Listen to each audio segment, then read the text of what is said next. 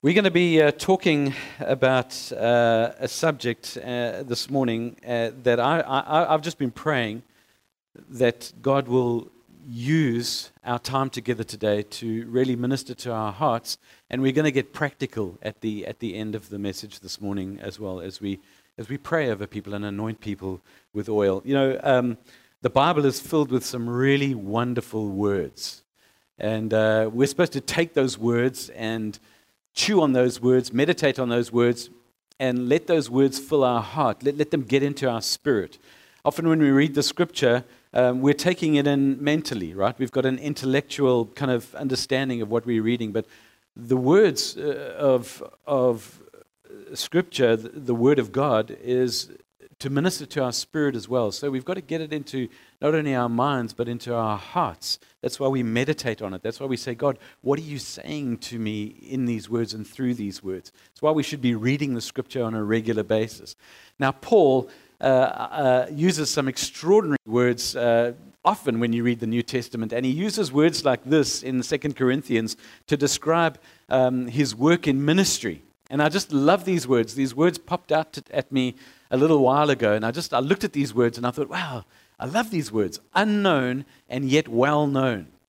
He's, he, he was reaching and planting churches, speaking in synagogues around the Mediterranean in the Roman Empire. And he said of his ministry, as, as they're talking about God, he was saying, You know, what we're doing over here is unknown and yet well known. And I think sometimes that's our kind of understanding of God. We, uh, many of us have grown up in church. We've grown up having some kind of understanding of God. And so there are things of God that are well known to us. But yet there's still so much that is unknown. And I love those words unknown, yet well known. They speak to me of what we've been talking about over the past few weeks. How God can take material things like water and bread and wine and oil, and he makes them a vehicle of the Spirit. It's this combination of an outward, visible sign, something that we can see visibly, and an inward spiritual grace. And so I've called this teaching series Sacraments.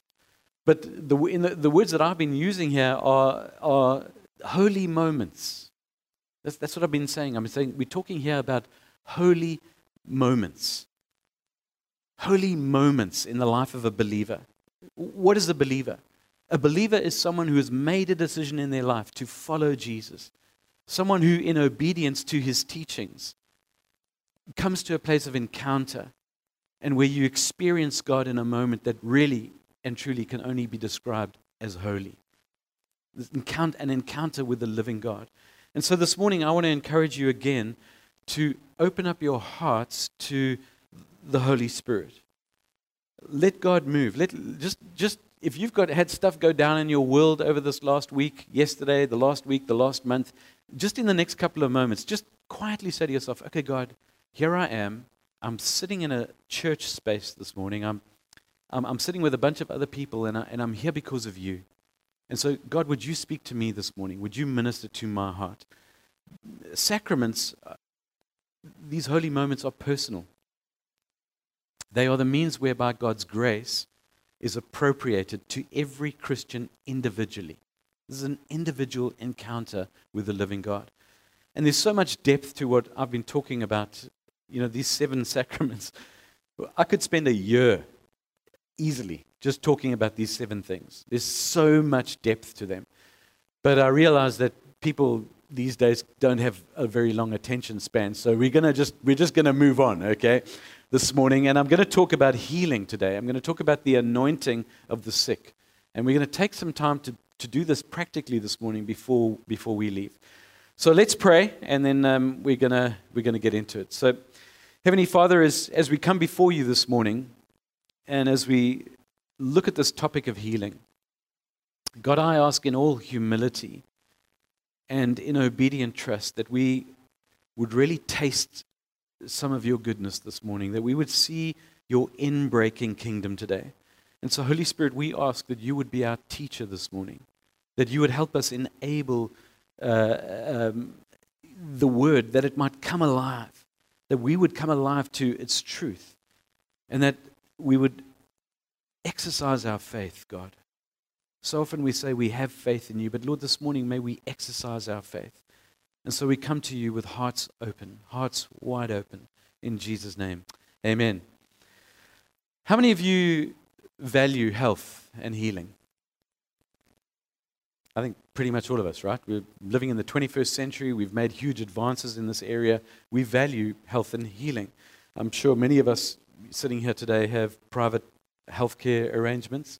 Um, most of us, I'm sure, are happy that we live in a country that has something called Medicare, that we're able to get the medical attention that we need. Uh, we might have to wait a little while sometimes sitting in a space, but, but it's there, it's available, it's, it's there for us. So I think we're grateful for that. But uh, we're obviously not the first people on the planet to value health and healing. Health and healing has always been a valued part of life. And health and healing is something that's been integral to the Christian faith since the very beginning right? And, and uh, since, since the creation of the world, health and healing have been something that, is, that has been integral to, to human life. One of the great prophetic themes of the Old Testament concerned uh, the promised Messiah, right? And Isaiah speaks about this, where, where, where the Father was going to send his Son, right? God incarnate. God would take on human form and come to, to make known to hum, humanity who God is. And, and when you read the prophet Isaiah, he says that the Son of God was going to come to heal the brokenhearted, to proclaim liberty to the captives, recovery of sight to the blind. And then when we encounter Jesus, we encounter the birth of this little baby. But there's something divine about this, this individual, both human and divine. And Jesus grows up and then receives the Holy Spirit. And once he's received, the Holy Spirit has come upon him, the Holy Spirit's been poured out upon him. Jesus starts his ministry here on earth after that moment. And what we see as a part of Jesus' ministry was healing after healing after healing after healing after healing. Healing was integral to the ministry of Jesus. Matthew puts it this way in Matthew chapter 4, verse 23. Matthew tells us that when Jesus started his ministry, he went through Galilee, the area in which he had grown up, and he was teaching people in their synagogues, teaching Jewish folk because he came to the Jews first. Uh, and he was proclaiming the good news of the kingdom. He was saying, The kingdom of heaven has drawn close to you. The kingdom of heaven is available to you. Are you prepared to receive it? Are you willing to receive it? Are you willing to make the kingdom yours? And then Matthew says, and in addition to sharing the, the message of the kingdom, he was curing every disease and every sickness among the people. Curing every disease and every sickness among the people. In addition to that, Jesus was healing darkened hearts and minds when he was um, releasing people from demonic oppression. And so, one aspect of, of the good news message that is unmistakable when you read the Bible, when you read the New Testament, um, when you read the, the account of Jesus, his life, his ministry, the life of his followers, um, something that's unmistakable is that Jesus and his early followers had a concern for health and for healing. Health and healing are part of the gospel. And the ministry of healing was not something that was confined only to Jesus. This wasn't only Jesus who was, who was healing people, right? Jesus gave his followers authority to go out and heal the sick in his name. So, what we see are these disciples who become the early apostles, and the, those apostles participated in God's work of healing. And they, whenever there was someone who was healed, whenever there was a divine healing, they attributed that miracle, that healing, to the risen, ascended Christ. The disciples healed the sick. This is what Jesus said to them when he sent them out two by two in Matthew chapter 10 here. Jesus summoned his 12 disciples and he gave them authority over unclean spirits. In other words, he gave them authority over any demonic power, any demonic force, demonic oppression, to cast them out, to say, You have no hold over this life.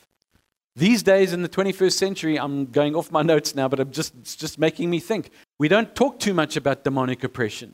We go through life and we want to label everything. And we don't have spiritual eyes to see where demonic powers are at work. Do you think demonic powers have gone away? They have not. And Jesus comes and gives his disciples authority over demonic powers, over unclean spirits, to get rid of them. And then Jesus says to his 12 that I'm going to give you authority over here to cure every disease and every sickness. So we, we read Matthew saying that Jesus went about in his ministry curing every disease and sickness. And then he comes, when he sends his disciples out, he says, Boys, now it's time to go and do what I've taught you to do. I want you to get out there and I want you to go and minister to people and I want you to pray for them and I want you to heal them. I'm giving you authority to cure every disease and every sickness. And when you read on in the Bible, you get after the Gospels to the book of Acts. And it's called Acts because it was the Acts of the Apostles. It was those disciples who were taking what they'd learned from Jesus and they were doing it. It's the book of doings, right? It's called Acts, the book of doings, the Acts of the Apostles. And what you see when you read the book of Acts is that the followers of Jesus, those early followers of Jesus, were praying for sick people. And when you read, you suddenly begin to see that people were being healed. There were divine healings in the name of Jesus. And then the Apostle Paul comes along and he gets touched by God in a powerful and mighty way. And he turns from persecuting Christians to trying to love them. First, they're not sure what's happened to this guy. You know, a demon's been cast out of this guy, man. He's changed. And Paul is, is so anointed by God that he, he contributes to most of the New Testament through his letters, right? And Paul uh, identifies healing as a gift. Paul says this is a gift of the Holy Spirit. And that's why healing is foundational to the church. Healing, the healing, healing as a ministry is, is a part of the sacramental life of the church. And if you go back in time, you, found, you find that this became part of the message of the early church. The church in the first few centuries was known for divine healing. It was notable that in churches people were getting healed. God was moving in a miraculous way. And too often, you know, we here in the 21st century, we've forgotten very often about what happened way back when. We don't even really, we know what the Bible says, but then we've got this gap. We don't really know what happened, you know, with the church in those early days, the first, second, third, fourth century. We don't pay too much attention. We're going to pay a bit of attention to that this morning because in, in the writings of the early church fathers, and when I talk about the church fathers, I'm talking about those who the disciples had passed the message on to, right? So they didn't have a Bible. They, they had the Old Testament scriptures. It was only in the fourth century that, that the New Testament got collated and they began to put together all of this thing into, uh, into a book which we know as the Bible. So, for the first three centuries, if you became a Christian, the reason why you'd become a Christian is because somebody had told you about the risen Lord Jesus Christ. And you'd made a decision to say, I want some of that. I want, I want to follow him. I, I want some of that in my life. I want the kingdom in my life.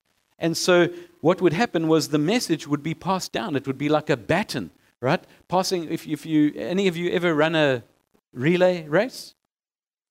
What do you hand off to the next person? A stick. Did you drop the stick, Pete? A lot.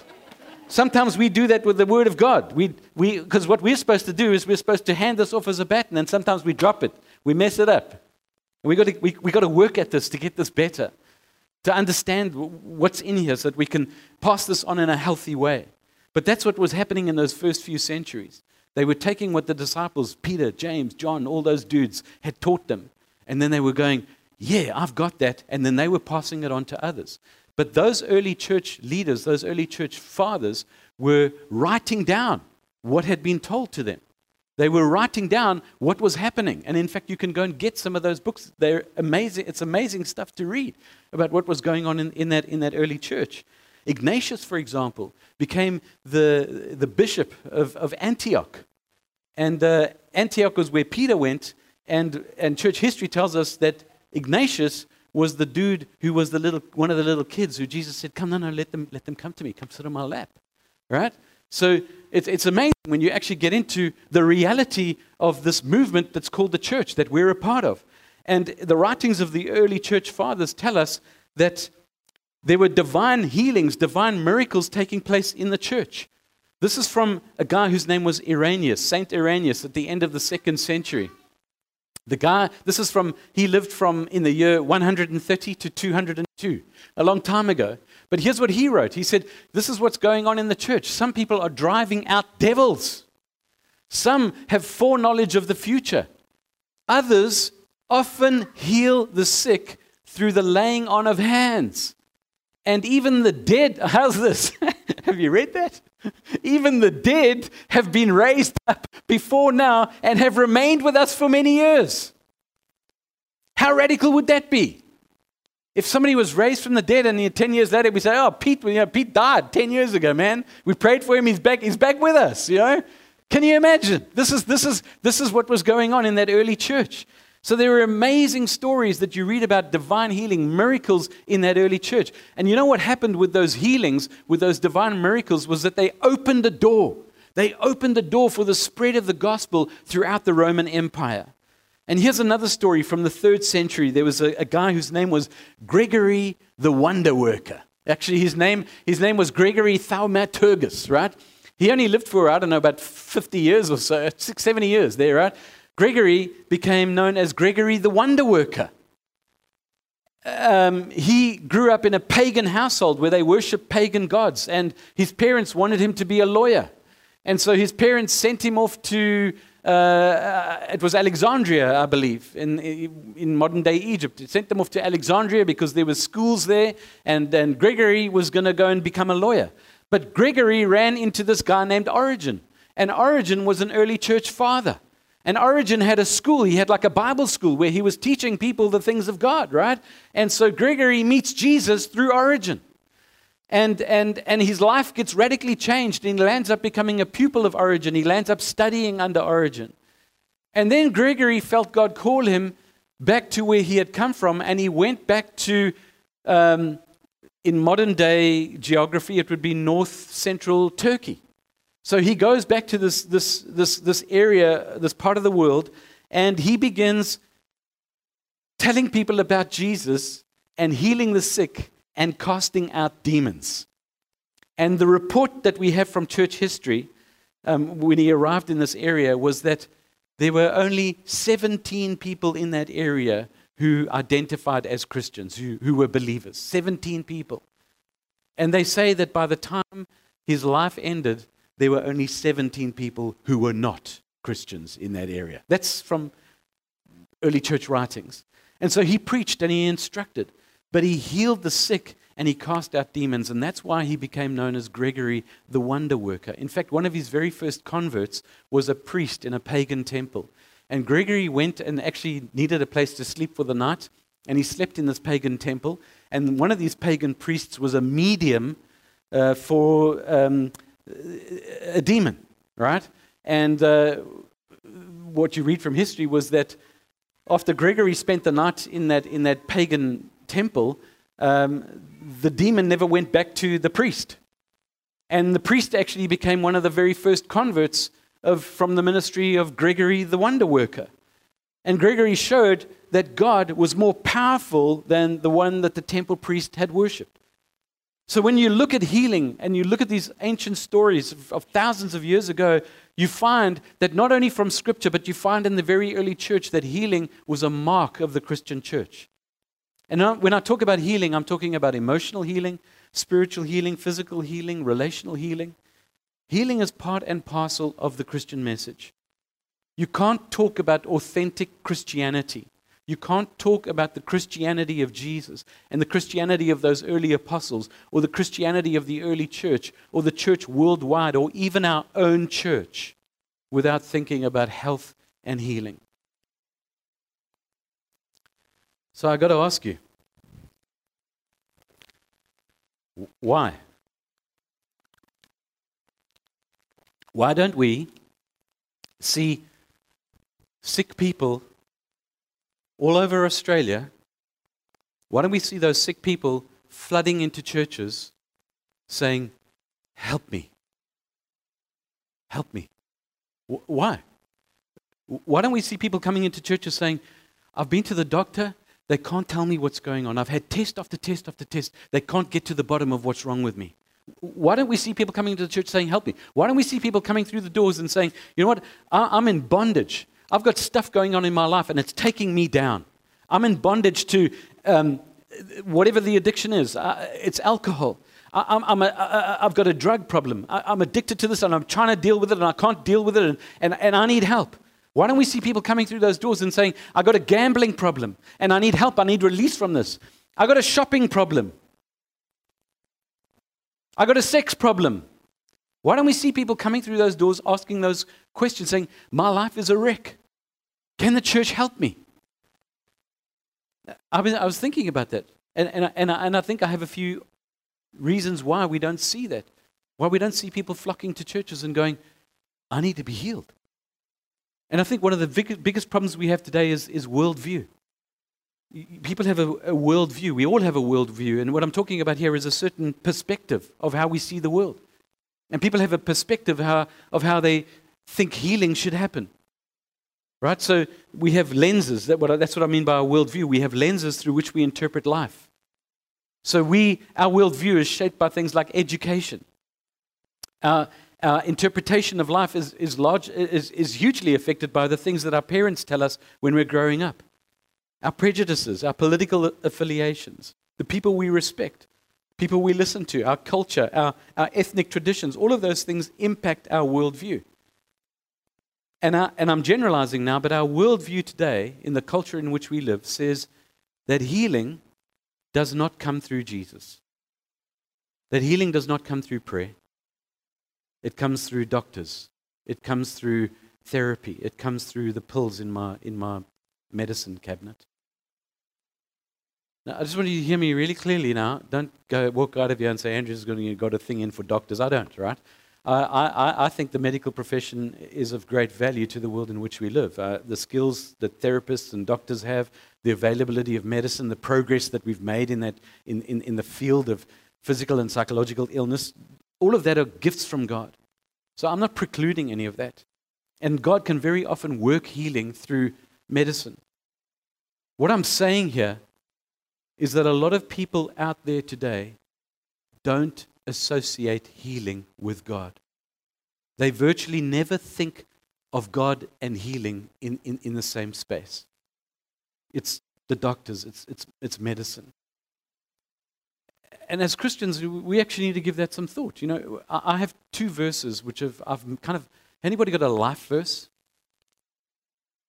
Anybody know what a life verse is? That's something we make up. I got, a li- I got two life verses from Proverbs chapter 5, verse, uh, Proverbs 3, 5, verse 5 and 6. And uh, these are verses that I've just, I've, I call them my life verses because I've just held on to this. I've memorized these words and I've held on to them uh, for the, probably the last 30 years of my life. And I often come back to these words and I, I, I recite these words. I speak them out loud. I remind myself of these words. And so these words in Proverbs 3, verse 5 and 6, uh, the word of God says, Trust in the Lord with all your heart and don't rely on your own understanding. Just think about that for a moment. Trust in the Lord with all your heart and don't rely on your own understanding. Acknowledge God in all your ways, and He will direct your paths. I, I love those words. Do you know, too often when it comes to our physical or our emotional healing, we rely primarily on our own understanding. We rely on our worldview. And we're not relying first and foremost on God, first and foremost on Jesus.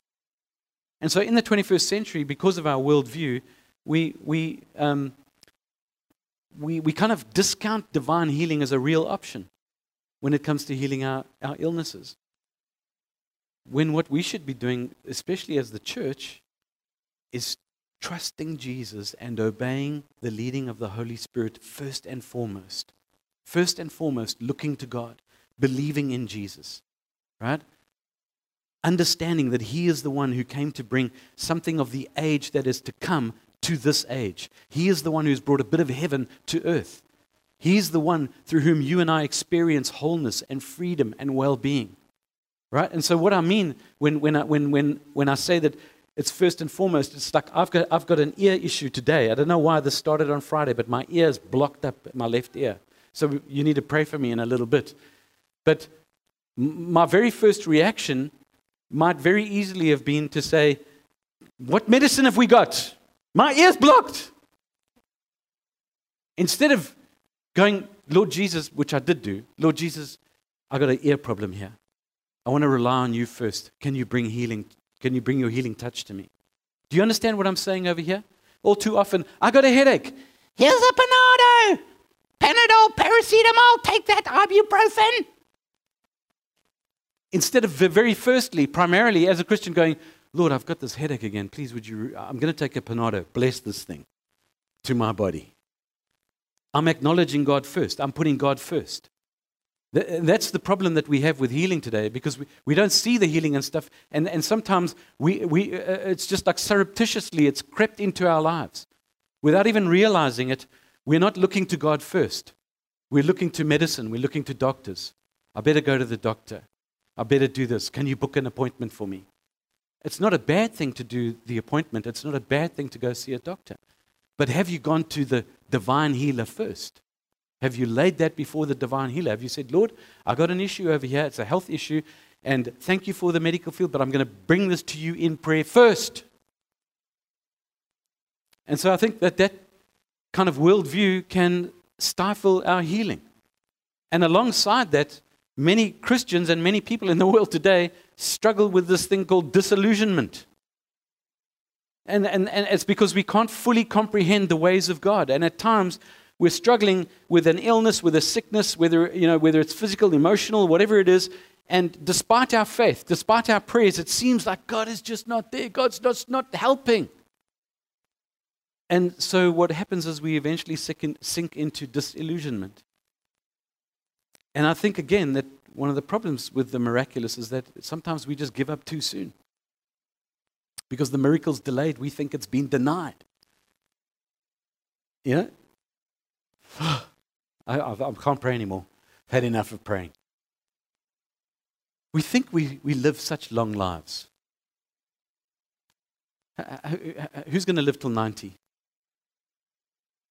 90 how old? Fresh? You, you're aiming for a century. Good on you. Good on you. Is 100 a long time? it's, it's nothing when you compare it to eternity. Yeah? And so often we just get a disillusion because we, God's not done it now. In my little time and space, I want it done now, this month, now, this today. There's no God. He's not healing me. he doesn't love me. okay.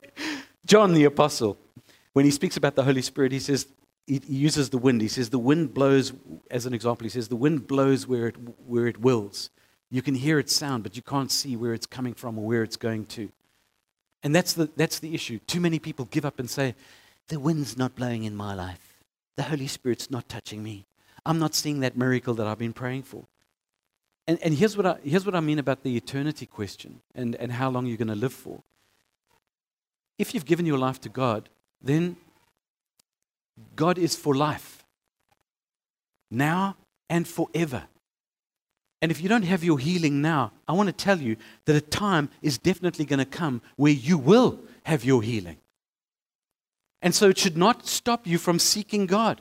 Don't give up in prayer. Don't give up hope of experiencing a little taste of what the kingdom holds when it comes in all of its fullness. Because that's what the scripture teaches us. It says an age is going to come where there's going to be no more disease, there's going to be no more sorrow, there's going to be no more tears, there's going to be no more pain.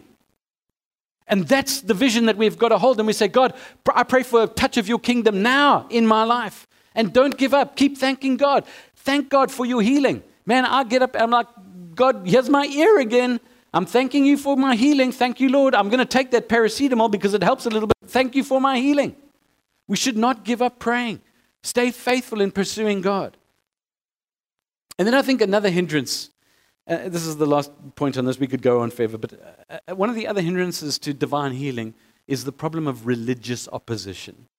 And we in the church, we know what this is. I mean, throughout the history of the church, there have been religious opponents to divine healing.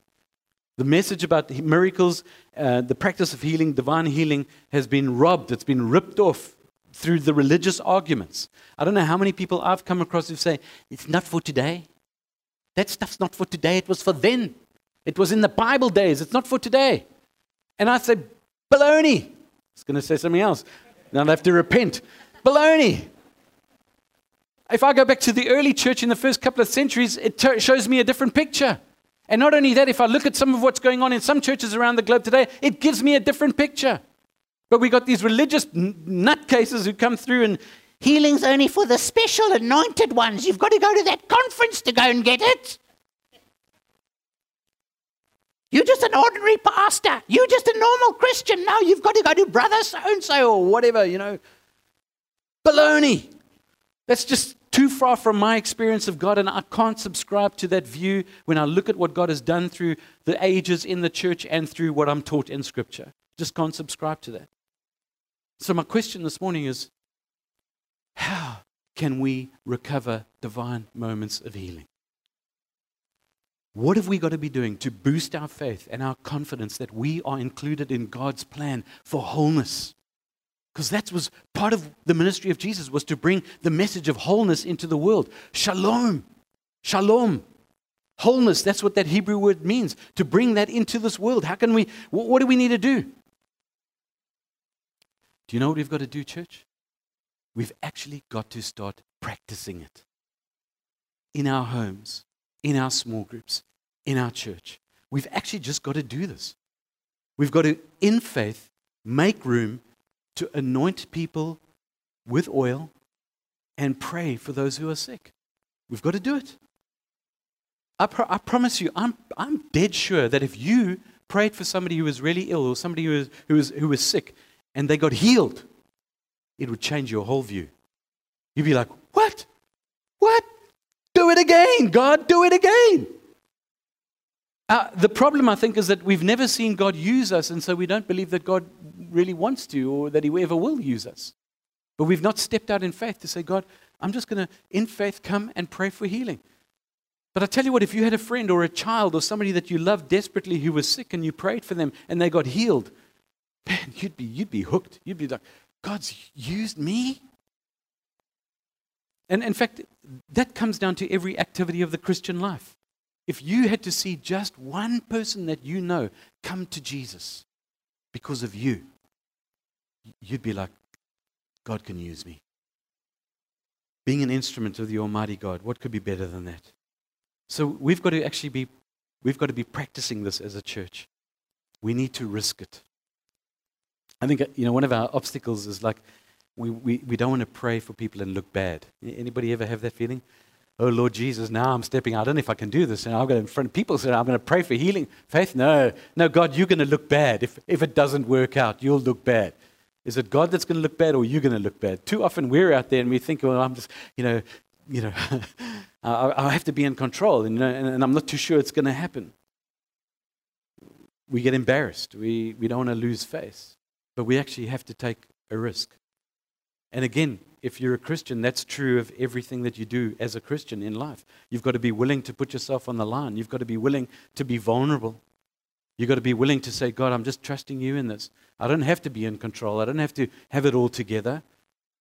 You've just got to be humble enough and willing enough enable, to be able to see God do something beyond you. I've been playing golf. I've got two guys in the congregation who graciously put up with me playing golf. And um, I haven't hit a hole in one yet. but I want to. The only way I'm ever going to hit that hole in one is if I keep swinging. I just got to keep swinging. Not today. I'll tell you what, next time I'm going to tell these guys, watch me, thank you, Lord. I'm going to hit my hole in one. It's the same thing when it comes to practicing your faith with something like healing. Heaven, heaven, I might not hit a hole in one today, but I tell you what, I'm gonna, it's not going to stop me from doing it. It's not going to stop me from praying and believing that God can move and that there can be a healing here. And, folk, you know, um, there's a secret. There's a secret to healing. Anybody want to know what it is? Okay. Don't tell anybody. It's according to the Apostle John. Very often we read Matthew, Mark, Luke, and, and people will read things like, you know, when it comes to divine healing is the issue of faith. I've heard that a lot. And people say, well, you haven't been healed because you don't have the faith. that is the worst thing you could ever tell anyone. It's got nothing to do with you. God can take the tiniest little bit of faith and use it. He could take a huge amount of faith and use it. It's God who's going to do the work, not you. So when we pray for somebody and they don't get healed and we turn around and say, Well, you don't have the faith, that's a lot of baloney. Nonsense. You can actually make a person, you can put a person in a worse place if you tell them that they didn't have the faith to believe, and that's why they didn't get healed. So anytime anybody says that, put them in their place. Nonsense. But that's what happens because people read the Bible and go, well, it's that. Other people will read the, those, those, those uh, books and, and go, oh, behind the issue of divine healing is the compassion of Jesus. You don't have a heart of compassion. You've got to be more merciful and more loving. Then we're going to see healing, you know? Or it's, it's, the, it's, the, it's the issue of power and authority. We need the power of God. We need the, you know, you've got to have the voice for it. All of that is nonsense. That's not the secret. Here's what we find in the Gospel of John we find that behind divine healing is one thing, and it runs through the Gospel. And the one thing is intimacy with God. Intimacy with God. Here's what John says in John chapter 5. He says, and Jesus was talking here to the Jews who were questioning him about his healing ministry. And Jesus says to them, He says, Very truly, I tell you, the Son can do nothing on his own. Right? In other words, what Jesus is saying, hey, hey, I can do nothing on my own. I can only do what I see the Father doing. For whatever the Father does, the Son does likewise. Whatever my Father's going to do, I'm going to do. And Jesus says, The Father, my Father, loves me. And he shows me all he himself is doing. Let's just read those words again. The Father loves the Son and shows him all that he himself is doing. Andrew, I'm going to use you as an example. I'm going to replace the word the Son with Andrew. There's another Andrew. Any other Andrews here? This is applicable to all Andrews in the building. Okay. The Father loves Andrew and shows him all that he himself is doing. For me to see what God is doing, I'm going to have to be in deep relationship with him. I'm going to have to be in deep relationship with the Father. Jesus says, and he, he, the Father's going to show me greater works than these so that you will be astonished. And what did Jesus say to his disciples? He says, You're going to do greater things than I've done. You're going to see greater things than I've done. And so we can, we can't do what God is not doing. So we've got to be in a space and a place where our relationship with God is, is, is, is healthy for us to understand what God is doing. And John's gospel is all about intimacy with God. In John 10, um, Jesus says, My sheep hear my voice, they know me, they follow me. In John uh, 15, Jesus says, I am the vine, you are the branches. Every branch that remains in me will bear fruit. In John 13, we read about John um, kind of pushing into the, the, the, the, the chest of Jesus. It, it's this picture of intimacy right through the Gospel of John. And so, if we want to see divine healing in our church renew, we have got to spend time with Jesus. We've got to open up our hearts. We've got to read the scripture. We've got to listen to what the Spirit is saying. We've got to put ourselves at God's disposal and say, God, what do you want to do through me? How, do I, how can I be of use in helping meet this need? How do you want me to pray in this situation? How do you want me to act? What are you doing in this person's life? We've got to be open to that. And then when God speaks, we've got to go and do it. We've just got to do it, which is what we're going to do in a moment. But before we do that, what I'm going to do this morning is I'm going to take oil and I'm going to anoint people with oil. And we're going to lay hands on them and we're going to pray. This is the outward visible sign, the outward visible symbol that points to an inward spiritual grace. In this whole teaching series, we've been talking about linking the visible and the invisible. When Jesus sent those disciples out two by two, we just read from Matthew, but Mark tells us exactly what they did in Mark uh, chapter 6. Mark tells us that they went out two by two, they proclaimed that all should repent, they cast out many demons, and anointed with oil many who were sick and cured them. Look at those words anointed with oil. And James gives these instructions. We looked at these verses last week, James 5. Are any among you sick? They should call for the elders of the church and have them pray over them, anointing them with oil in the name of the Lord. The prayer of faith will save the sick, and the Lord will raise them up, and anyone who has committed sins will be forgiven. Now, the oil is not magic. This is not some kind of magic thing over here. This is just a symbol of the divine blessing of God. It's used to represent the healing grace of Jesus. And we use it as we anoint a person to sanctify that person, to set that person apart as holy. So we anoint them with oil. But what we're doing is we're asking God for the recovery of their health physical, mental, emotional. We're praying for that to happen in their life. And there are times where we might even use this oil for someone in preparation of their death. Because oil's got two purposes one is towards healing, and the other is towards liberation from illness through death. But either way, we're asking the Holy Spirit to move in power and to usher in the healing grace of Jesus. It's a visible sign that points to an inward spiritual grace. So if you're suffering this morning, and I have, had the, have got this ear problem, so somebody's going to pray for me this morning. But what I'm going to ask you to do is I'm going to ask you to come to the front, and I'm going to anoint you with oil, and we're going to practice our faith, believing that anything that would show the kingdom of God is possible. So we're going to anoint with oil, and we're going to pray. But what I'm going to ask you to do is if you come to the front, is I'm going to ask you to stand with your hands open in an a posture of receiving, surrender, receiving. And I'm going to ask you to articulate what it is that you want healing for. I want you to think about you. I want you to ask God this morning personally, Lord, I need healing in this in this area. And if there's anything that you're aware of in your life that is a hindrance, and when I talk about like something where you know, like, this is not right, it's a sin, I want you to just confess that. You don't have to confess it to me, confess it quietly before the Lord.